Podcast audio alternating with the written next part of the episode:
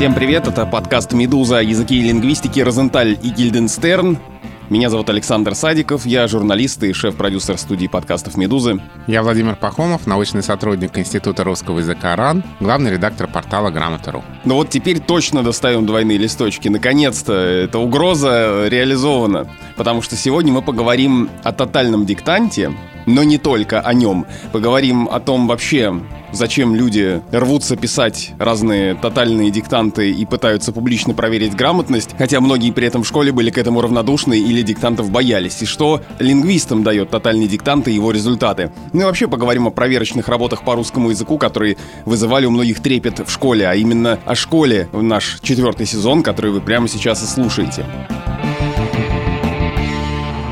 Мы уже записали, на самом деле, выпуск о тотальном диктанте весной. Очень радостно объявили, что он будет 4 апреля, какой там текст, э, очень подробно все рассказали, и потом произошло то, что произошло, и из-за карантина мы все забыли про тотальный диктант, и акция перенеслась, перенеслась на 17 октября. Если вы слышите мои эти слова, значит, я их не вырезал, и действительно диктант пройдет 17 октября. А, тотальный диктант 17 октября пройдет в любом случае. А вопрос в том, как он пройдет. Если вы слышите эти мои слова, а, и Саша их не вырезал, то тогда он пройдет 17 октября в трех форматах. А, во-первых, там, где эпидемиологические ограничения позволяют провести мероприятие офлайн, там напишут диктант на городских площадках. Как обычно, ну или не как обычно, а с соблюдением социальной дистанции, можно будет прийти на площадку, сесть, взять ручку, бланк и под диктовку записать текст. Также можно будет написать диктант онлайн на сайте тотального диктанта totaldict.ru.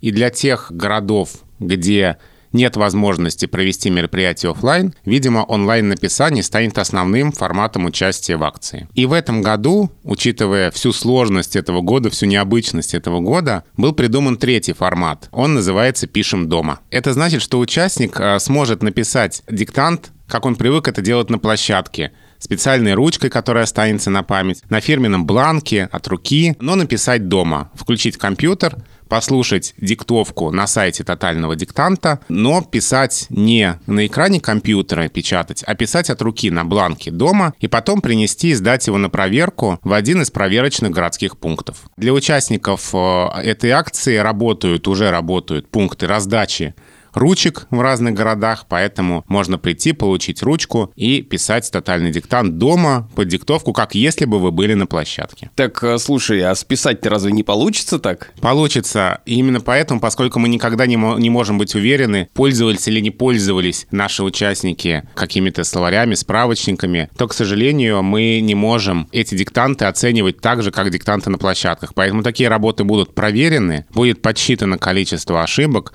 но оценка ставится не будет. В общем, все на вашу честность. В любом случае, мы не сдаемся, и несмотря ни на что, диктант мы сегодня обсудим. Но э, важно, что это не разовая акция, это же диктант, который проходит каждый год. Поэтому э, практически все, о чем мы поговорим сегодня, э, будет актуально и для диктантов прошлых лет, и для будущих диктантов. Так что не надо списывать этот выпуск со счетов, если вдруг вы не сможете прийти куда-то физически и написать диктант э, от руки так, как вы обычно это делали. Да, мы, конечно, конечно, очень надеемся. Этот год вообще приучил нас к тому, что заранее строить планы какие-то. Это дело сложное, но мы все-таки надеемся, что в 2021 году все будет по-другому, и тотальный диктант 2021 года состоится, как обычно, весной, в апреле, и уже есть автор, имя которого будет названо позже. Этот автор уже написал прекрасный текст, и над этим текстом уже работает филологический совет тотального диктанта. Ну, конечно, на первом месте у нас сейчас текст Андрея Геласимова, тот текст, который мы будем писать 17 октября. О чем этот текст? Правильнее спросить, о ком этот текст.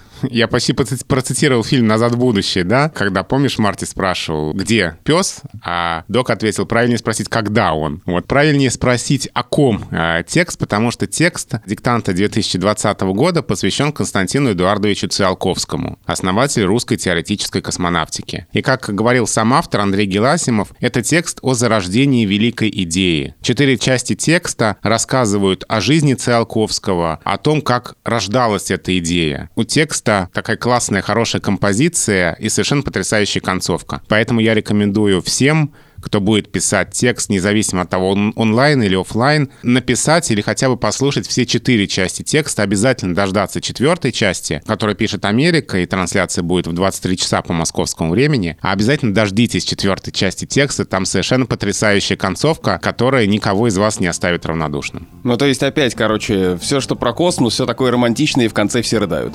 Э, я думаю, да. Еще 17 октября пройдет 17-часовой онлайн-марафон тотального диктанта, в ходе которого, собственно, будут э, и трансляции из городов, где пишут диктант. Мы подготовили несколько лекций лингвистов, у нас будут квизы и чего только у нас не будет. Поэтому обязательно подключайтесь. Слушай, ну мы с тобой должны в финале сезона, отвечая на вопросы, побить этот рекорд. Э, давай побьем. Вообще, нам надо сделать 24-часовой выпуск подкаста, я считаю, Розентали Гильденстерн. О диктантах и о тотальном диктанте в частности мы сейчас поговорим, но, как обычно, э, вначале мы отвечаем на ваши письма, поэтому сейчас тоже не будем нарушать традицию и поговорим о тех сообщениях, которые вы присылаете нам на почту подкаст собакамедуза.io. Мы просили вас э, присылать забавные слова, которые можно принять за другие части речи. Нам пришло много писем, спасибо большое. Вот, например, Людмила Иванова предлагает «господское гумно» и «мне очень гумно». Гумно — это наречие. «Пересохшая гортань гортань и не гортань меня. Угу. Вот тебе глагол, пожалуйста. С гортанью, даже, мне кажется, было бы лучше не гортань на меня. Ну вот это э, уже с, глагол, который приобретает смысл, не просто похож на что-то, а он связан и с изначальным словом. А, вариант Натальи Морозовой. У меня иссяк запал. Что у тебя запало? Да, кто такой иссяк, хочется да. спросить. А еще Наталья Морозова говорит, что она один раз переводила текст и встретила в словаре такую формулировку «фассибрея нижний вал». Понятнее, конечно, не стало, пишет Наталья Наталья, и я поделилась своей бедой с супругом, и он выдал мне яростно фастебрея, он неистово нижний вал. Да, я сейчас внезапно подумал, что само слово «словарь» может быть повелительным наклонением глагола. Ешь, молись, люби, словарь.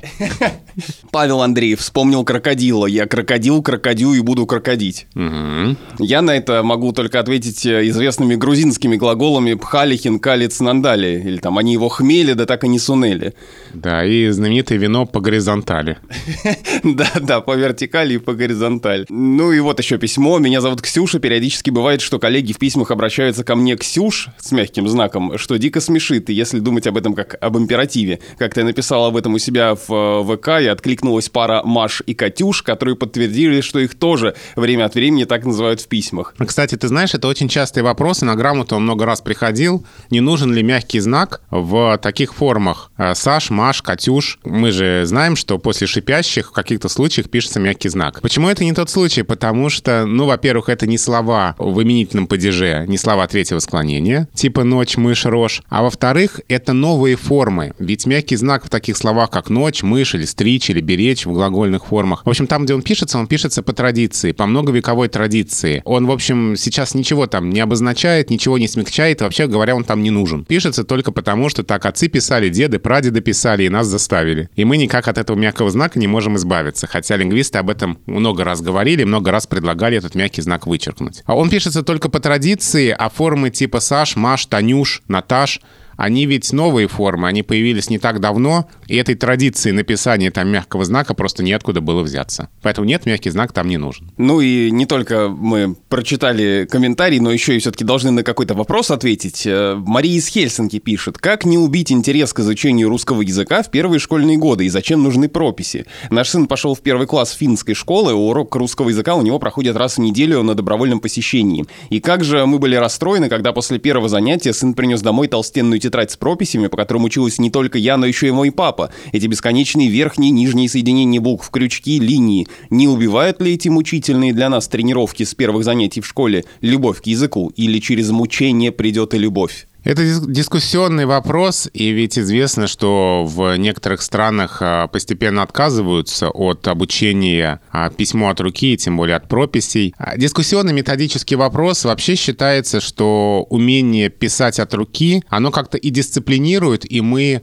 лучше видим слова, и меньше ошибок возникает в тех случаях, когда э, мы пишем от руки. Поэтому, наверное, все-таки в этом есть смысл, но этот вопрос, э, наверное, должен стать предметом какого-то отдельного обсуждения в кругу методистов. Но тут еще есть э, такой вопрос ответвления, о котором тоже, может быть, стоит э, поговорить отдельно как-нибудь в другой раз. Это почему, в принципе, в школе очень много есть э, писанины от руки, хотя все в жизни в дальнейшем в основном будет связано с э, печатанием на компьютере. Много об этом говорилось, что школа, современная школа мало соответствует, к сожалению, а, уже третьему десятилетию наступающему 21 века, многое в ней по старинке. Я думаю, что этот разговор далеко нас уведет в сторону от русского языка, а я хочу поделиться одним а, результатами одного небольшого и, в общем, даже не, не совсем научного, но все-таки эксперимента, как раз к теме написания от руки, которую мы с Ольгой Рябковец провели, когда э, выступали на форуме учителей в Ясной Поляне в августе прошлого года. Мы такой небольшой диктант предложили написать участникам этого форума и при этом разделили аудиторию, попросили э, написать половину аудитории от руки, а половина аудитории печатала текст. Текст был достаточно сложным. Конечно, аудитория была учительская, профессиональная, и в целом они очень хорошо с ним справились.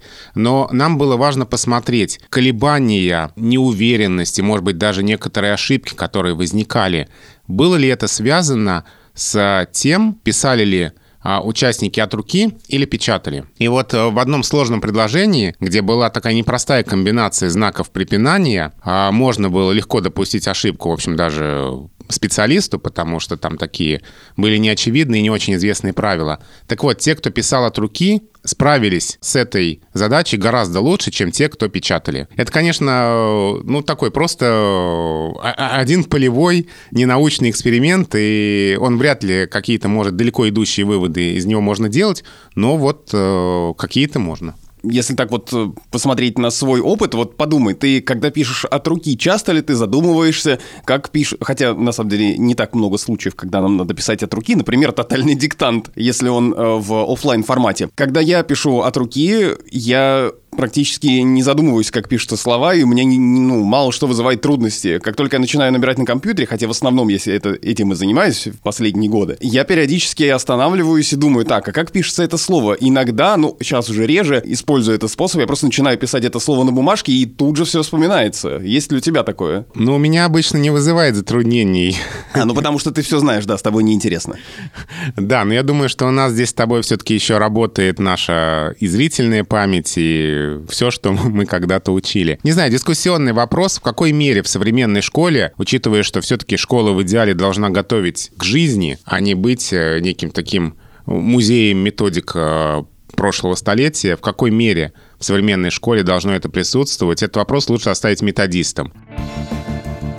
Почему в школе, ну, как правило, обычно никто не любит диктанты? Вот, ну, кроме тебя, конечно, потому что ты мог написать все сразу на 5. А ты любил диктант? Я забыл, я тебя об этом спрашивал, но я не помню. Я не то чтобы их э, особенно любил, но они у меня всегда хорошо получались, в отличие от другой формы проверки на уроках русского языка изложения, которую я тихо ненавидел, потому что мне всегда казалось очень непонятным смысл этой формы проверки, зачем писать изложение, и чаще всего мне казалось, что это нужно просто для того, чтобы я максимально близко к тексту запомнил какие-то конструкции и потом перенес их на бумагу, а не для того, чтобы я передал смысл сказанного. А диктанты не вызывали у меня особых проблем, как и сочинения. Ну вот как мы с тобой можем рассуждать, почему в школе не любят диктанты? Просто потому, что в школе, в принципе, ученики не любят никакие формы проверки. Ну, это муштра, да, это муштра, и это какое-то не очень интересное упражнение, плюс для многих это связано с перспективой получить не очень хорошую оценку, поэтому вряд ли это может вызывать какой-то энтузиазм. Любые проверки в школе были все-таки стрессом. Даже если там мы с тобой их писали хорошо, но все равно это лишнее волнение и так далее. Сейчас все, наоборот, с радостью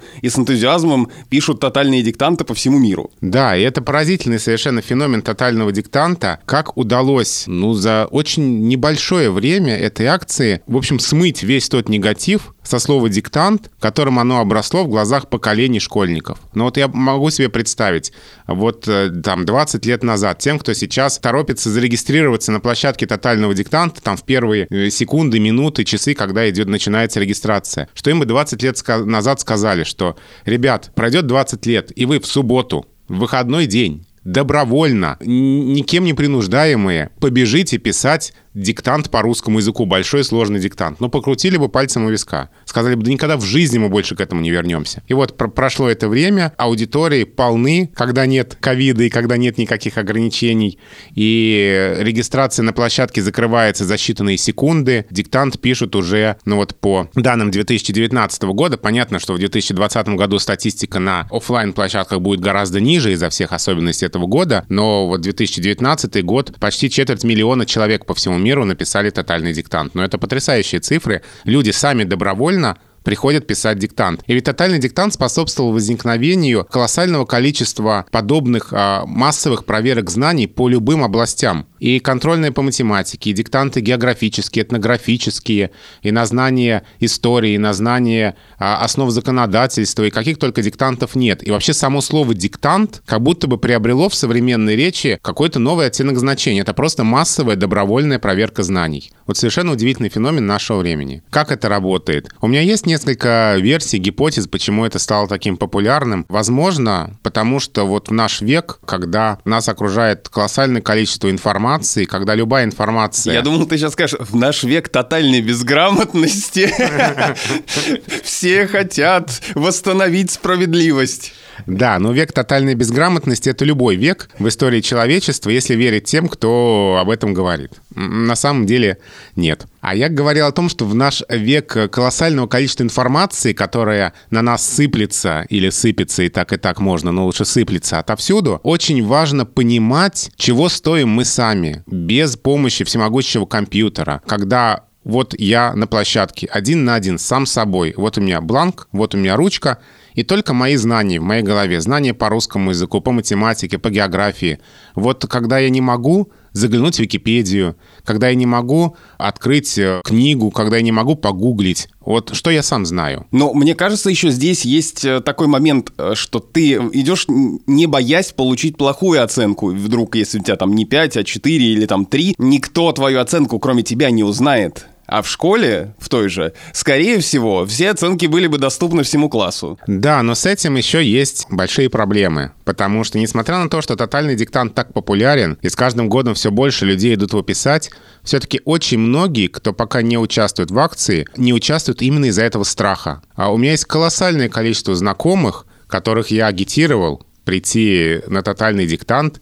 А, ну, понятно, что я, э, поскольку я с этим проектом связан уже больше пяти лет, и я его очень люблю, он для меня тоже стал родным и любимым, одним из главных проектов в моей жизни. Я, понятно, о нем могу много рассказать и, как мне кажется, интересно рассказать. И пытаюсь всячески завлечь друзей, знакомых его писать, и слышу один и тот же ответ. «Ой, нет, я боюсь, я не пойду, я получу двойку, я перестану себя уважать». Вот этот страх получить плохую оценку на диктанте, он по-прежнему сидит в очень многих головах. Но с другой, с другой стороны, смотри, ты получил двойку, но ты же никому об этом не расскажешь, мама не поругает. Ты, во-первых, никому об этом не расскажешь. И что будет означать, что ты получил двойку? Что ты неудачник, что ты неграмотный, что тебя выгонят с работы, что, не знаю, тебе откажет любимая девушка или что-то еще. Да нет, это просто будет означать, что ты не помнишь какие-то правила или не знаешь. Ты вспомнишь то, что ты забыл, ты узнаешь правила, о которых ты не знал, и тебе же будет лучше. Все. Но вот эта вот э, боязнь получить плохую оценку по русскому языку, которая как будто бы будет ярлыком. Этот страх сидит в головах колоссального количества людей. И чем человек старше, тем сильнее этот страх. Но, тем не менее, я знаю людей, у меня есть знакомые, которые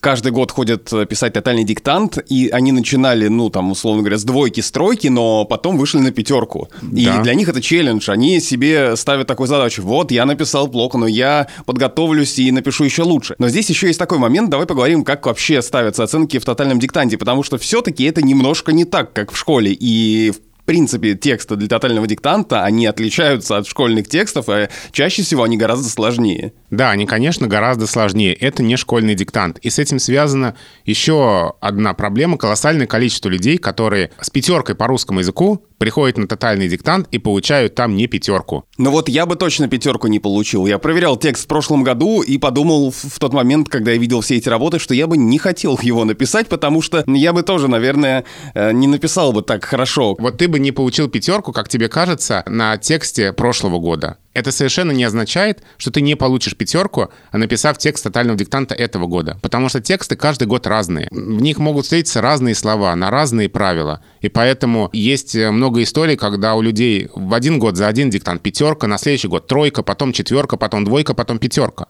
И такое тоже бывает. Это не означает, что человек резко поглупел, потом резко поумнел. Просто в одном тексте встретилось больше слов, которые он не знает, в другом меньше. Ну хорошо, тогда два аспекта. Давай поговорим, э, как вы выбираете текст для тотального диктанта, как он пишется, почему они такие разные могут быть в разные годы, и, собственно, как все-таки ставятся оценки, по каким критериям. Во-первых, текст. Ну а для начала автор. Очень много и часто нас спрашивают, как выбирается автор для тотального диктанта. Ну, кто согласился, тот и... На самом деле... Вот я могу стать автором тотального диктанта? Ну, для этого тебе все-таки нужно какое-то имя в писательской среде. То есть, приобрести. если у меня цель э, стать автором тотального диктанта, я сначала должен стать писателем и сдать много хороших книг, только потом вы меня позовете. А, ну да. Просто потому что и, и без тебя, прости. Да и без меня писателей много, да, я согласен. И без тебя писателей хватает, да. И каждый раз, когда мы называем того или иного автора, то обязательно следует вопрос, почему не. И можно назвать э, несколько десятков вполне достойных имен писателей современных, российских, каждый из которых э, мог бы стать автором тотального диктанта. Ну, тем более, извините, тотальный диктант проходит раз в год, один писатель в один год, и писателей гораздо больше, чем лет. Писателей гораздо больше, поэтому это, в общем-то, выбор э, штаба и филологического совета тотального диктанта, выбор в каком-то смысле, а может быть, субъективный, с другой стороны, выбор кажется все-таки объективный, потому что случайных людей в этом списке нет, и все писатели, которые у нас были авторами тотального диктанта, все прекрасные писатели. Ну, кто был? Кто был? Напомни. Ну, давай, последние годы в обратном порядке. Андрей Геласимов, Павел Басинский, Гузель Яхина, Леонид Юзефович, Андрей Усачев, Евгений Водолазкин, Алексей Иванов, Дина Рубина, а, ну и так далее. И еще из этого списка видно, что а, мы стараемся разные направления в литературе показывать. У нас были женщины и мужчины-авторы. Детский писатель Андрей Усачев был в этом списке. Писатели, которые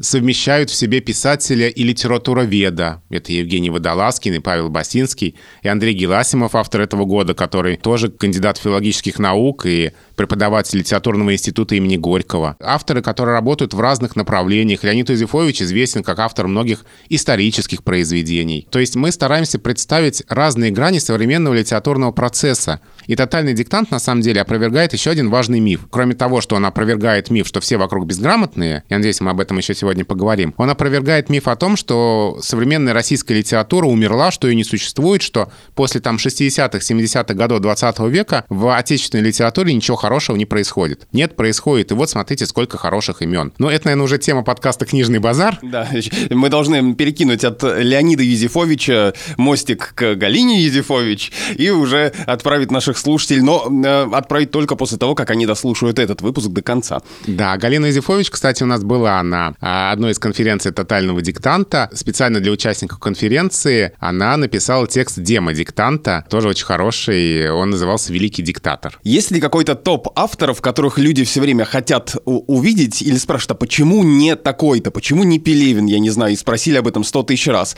И вы, не знаю, как-то принимаете этого внимание или просто есть любопытные моменты, когда вы понимаете, да, вот все хотят такого-то, а мы не можем с ним договориться? Обычно в соцсетях тотального диктанта за несколько дней до э, объявления имени автора э, устраивается такое голосование или конкурс «Угадай, кто будет автором этого года». И те фамилии, которые называют э, подписчики соцсетей тотального диктанта, они, в общем-то, примерно совпадают с тем шорт-листом, который у нас есть обычно при выборе автора. То есть, в принципе, мне кажется, что мы отвечаем народным чаянием, если можно употребить такой оборот. Итак, вот появляется автор. Автор пишет текст. У нас нет никакого технического задания для автора, ну, кроме разве что того, что мы ему примерно говорим объем текста. То есть, если он напишет э, текст на тысячу слов, э, ну, извините, нам нужно для каждой части все-таки где-то 280. То есть мы примерно говорим количество знаков, количество слов, и мы не ставим никакого технического задания. Что Нет вот... у вас списка правил, которые должны Нет. обязательно быть? Нет, мы не говорим, что вот э, обязательно должны быть там 10 слов с одной-двумя «н», вот обязательно 5 бессоюзных предложений, и чтобы была прямая речь в каждой части текста обязательно. Но авторы интуитивно сами это понимают. Авторы понимают, что они пишут текст для тотального диктанта, и это ведь невероятно сложная задача. Мы на самом деле автору ставим задачу, это, в общем, вызов для автора, потому что у автора стоит задача написать хороший художественный текст. Мы повысили сложность, это то, с чем э, пришлось столкнуться в этом году Андрею Геласимову. Ведь раньше у нас было три части текста. Потом появилась четвертая часть текста, потому что для Америки мы выделили специальную отдельную зону, и там отдельная часть текста. И мы попросили автора вот в этом году, Андрея Геласимова, чтобы это была связанная история из четырех частей. Автору нужно написать хороший художественный текст, чтобы это была связанная история из четырех частей. При этом все части должны быть примерно равны по объему. Каждая часть должна иметь какой-то законченный сюжет, потому что каждую часть пишут в каждой отдельной часовой зоне и, может быть, даже не очень знают, что происходит в других частях текста. То есть нельзя, чтобы текст заканчивался, вот, допустим, третья из четырех частей фразой «И тут он увидел это». Да. Опять же, э, никто специально туда не вставляет какие-то очень сложные слова. А если писать нормальный текст, хороший художественный текст с современным русским литературным языком... То слово «престидижитатор» там возникнет само собой. Еще ни в одном диктанте его не было. Кстати, надо попросить автора следующего года написать текст о престидижитаторе.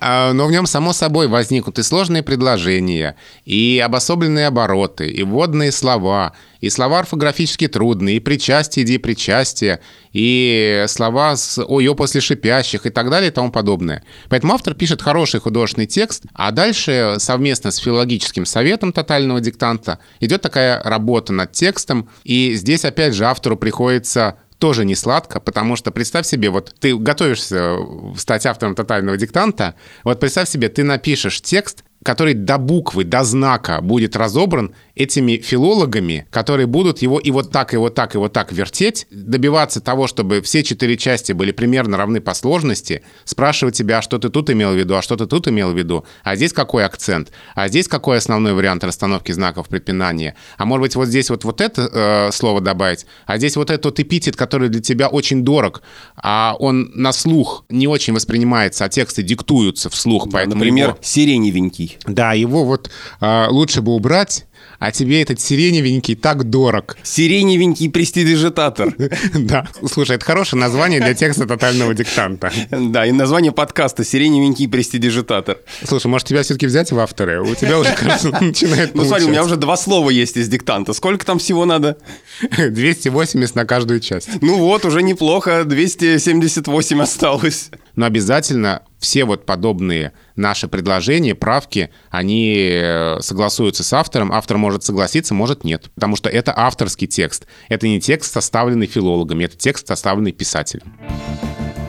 Как ставятся оценки? И тут мы тоже мостик такой от самого авторского текста. Ведь, например, э, что там может быть? Там же могут быть авторские знаки, а что, если я не угадал, мне оценку за них снизят? Вот ты задаешь очень правильный вопрос, который задают очень многие. Ну, слушай, мы с тобой уже один раз записали выпуск про тотальный а, диктант. А, ты задаешь те же вопросы. Я задаю те же вопросы, конечно. Как выставляются оценки? Ну, критерии достаточно строги. Пятерка — это отсутствие ошибок или одна пунктуационная ошибка не более одной. Если хотя бы одна орфографическая ошибка, это уже четверка. Четверка — это не больше двух орфографических ошибок или не больше четырех ошибок в сумме. Ну, например, у тебя может не быть орфографических ошибок вообще, но 4 пунктуационных. Тогда это четверка. Тройка — это не больше четырех орфографических ошибок и не больше 8 ошибок в сумме. Если у тебя больше 4 орфографических ошибок или больше 8 ошибок любых, то это двойка.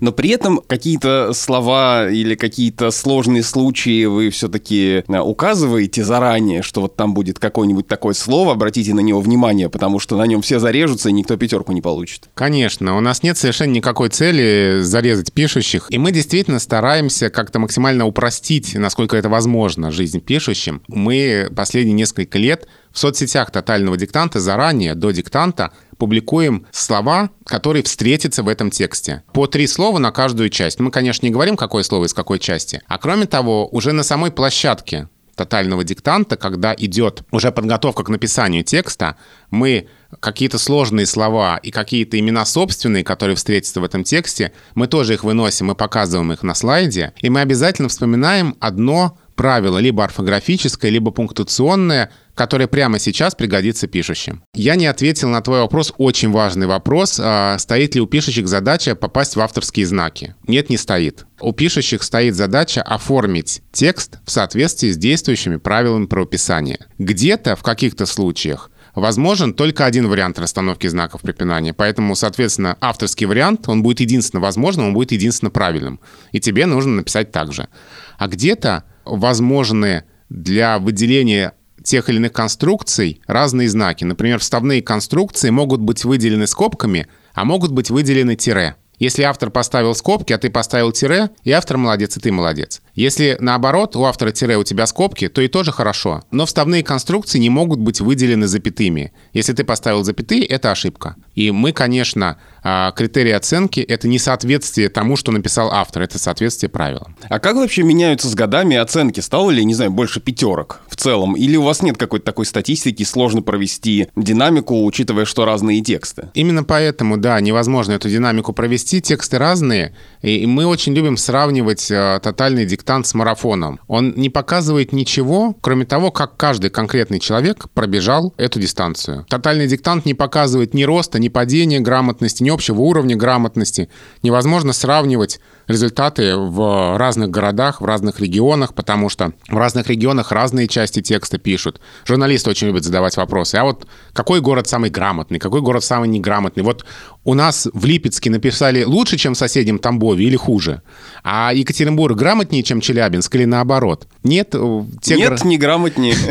Те города, которые в одной находятся часовой зоне, в одной, э, где одна и та же часть текста диктуется, показывают примерно одни и те же результаты. То есть если у нас, условно говоря, в тексте этого года в этой части там 3% пятерок, то 3% пятерок будут и в Санкт-Петербурге, и в Москве, и в Ростове-на-Дону, и в Липецке, и в Тамбове. Ну, где-то, может быть, там будет 2,9, а где-то будет 3,1. Вот такие примерно будут различия. Но в целом это не так, что будет в Петербурге 5% пятерок, а в Москве 2%. Такого не будет никогда. Ну давай вот, э, ты сказал э, вопросы, которые задают журналисты, топ ошибок на диктанте. Он меняется с годами как-то или всегда все ошибаются в одной и двух «н», в «ОЙО» после шипящих и «не-ни»? Ну, конечно, те места, которые действительно объективно трудные места русской орфографии и пунктуации, они вызывают ошибки. Конкретные слова могут быть разные, э, опять же, связанные с теми словами, которые в этом году в диктанте. Но вот несколько лет назад слово «пьедестал» было в топе ошибок, где вот разделительный мягкий знак, а многие писали разделительный твердый знак. А самые сложные правила, да, одни и те же.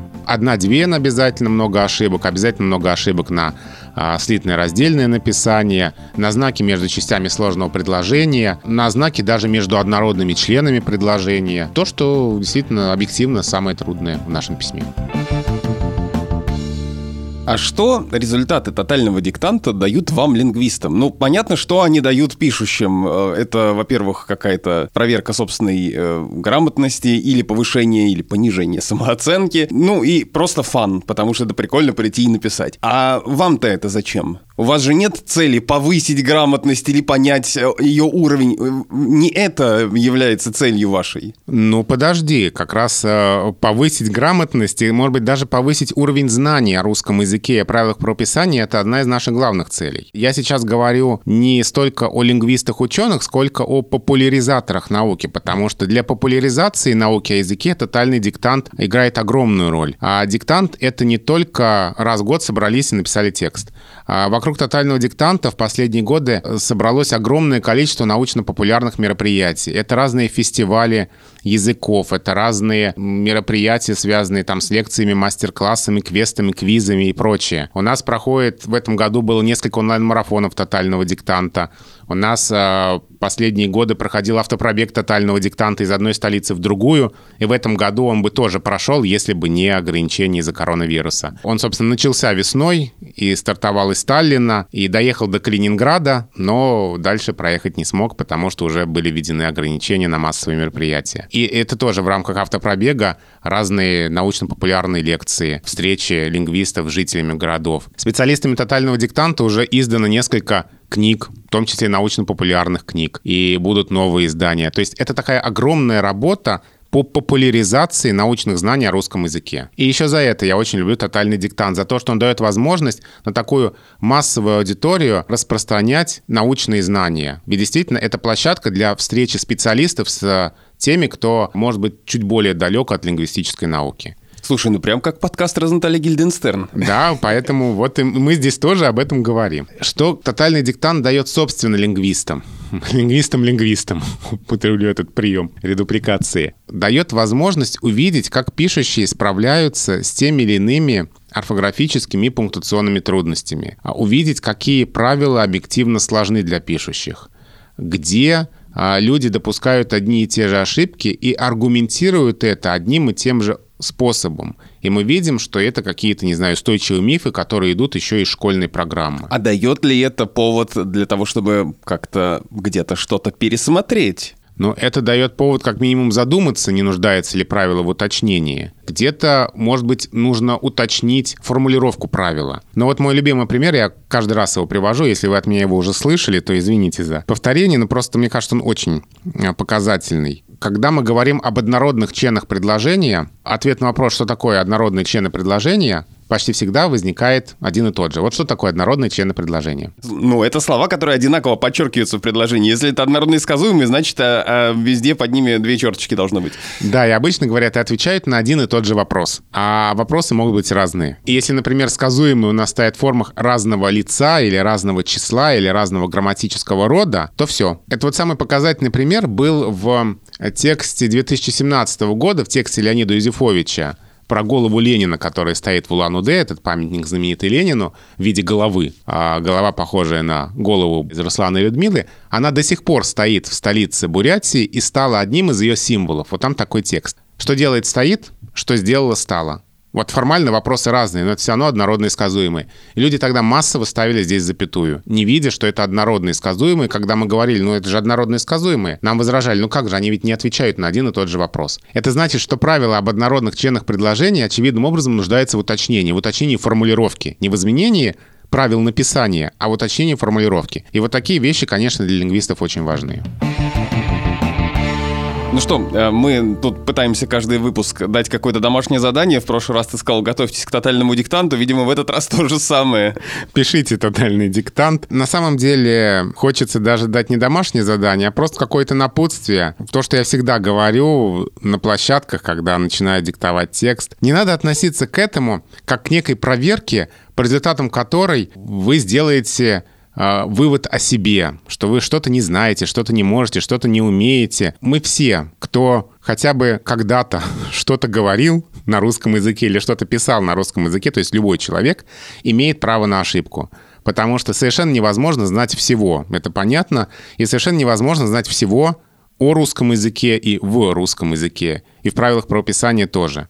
Поэтому если вы допустите ошибки, это просто будет поводом вспомнить забытое и узнать что-то новое. А узнавать что-то новое всегда очень здорово.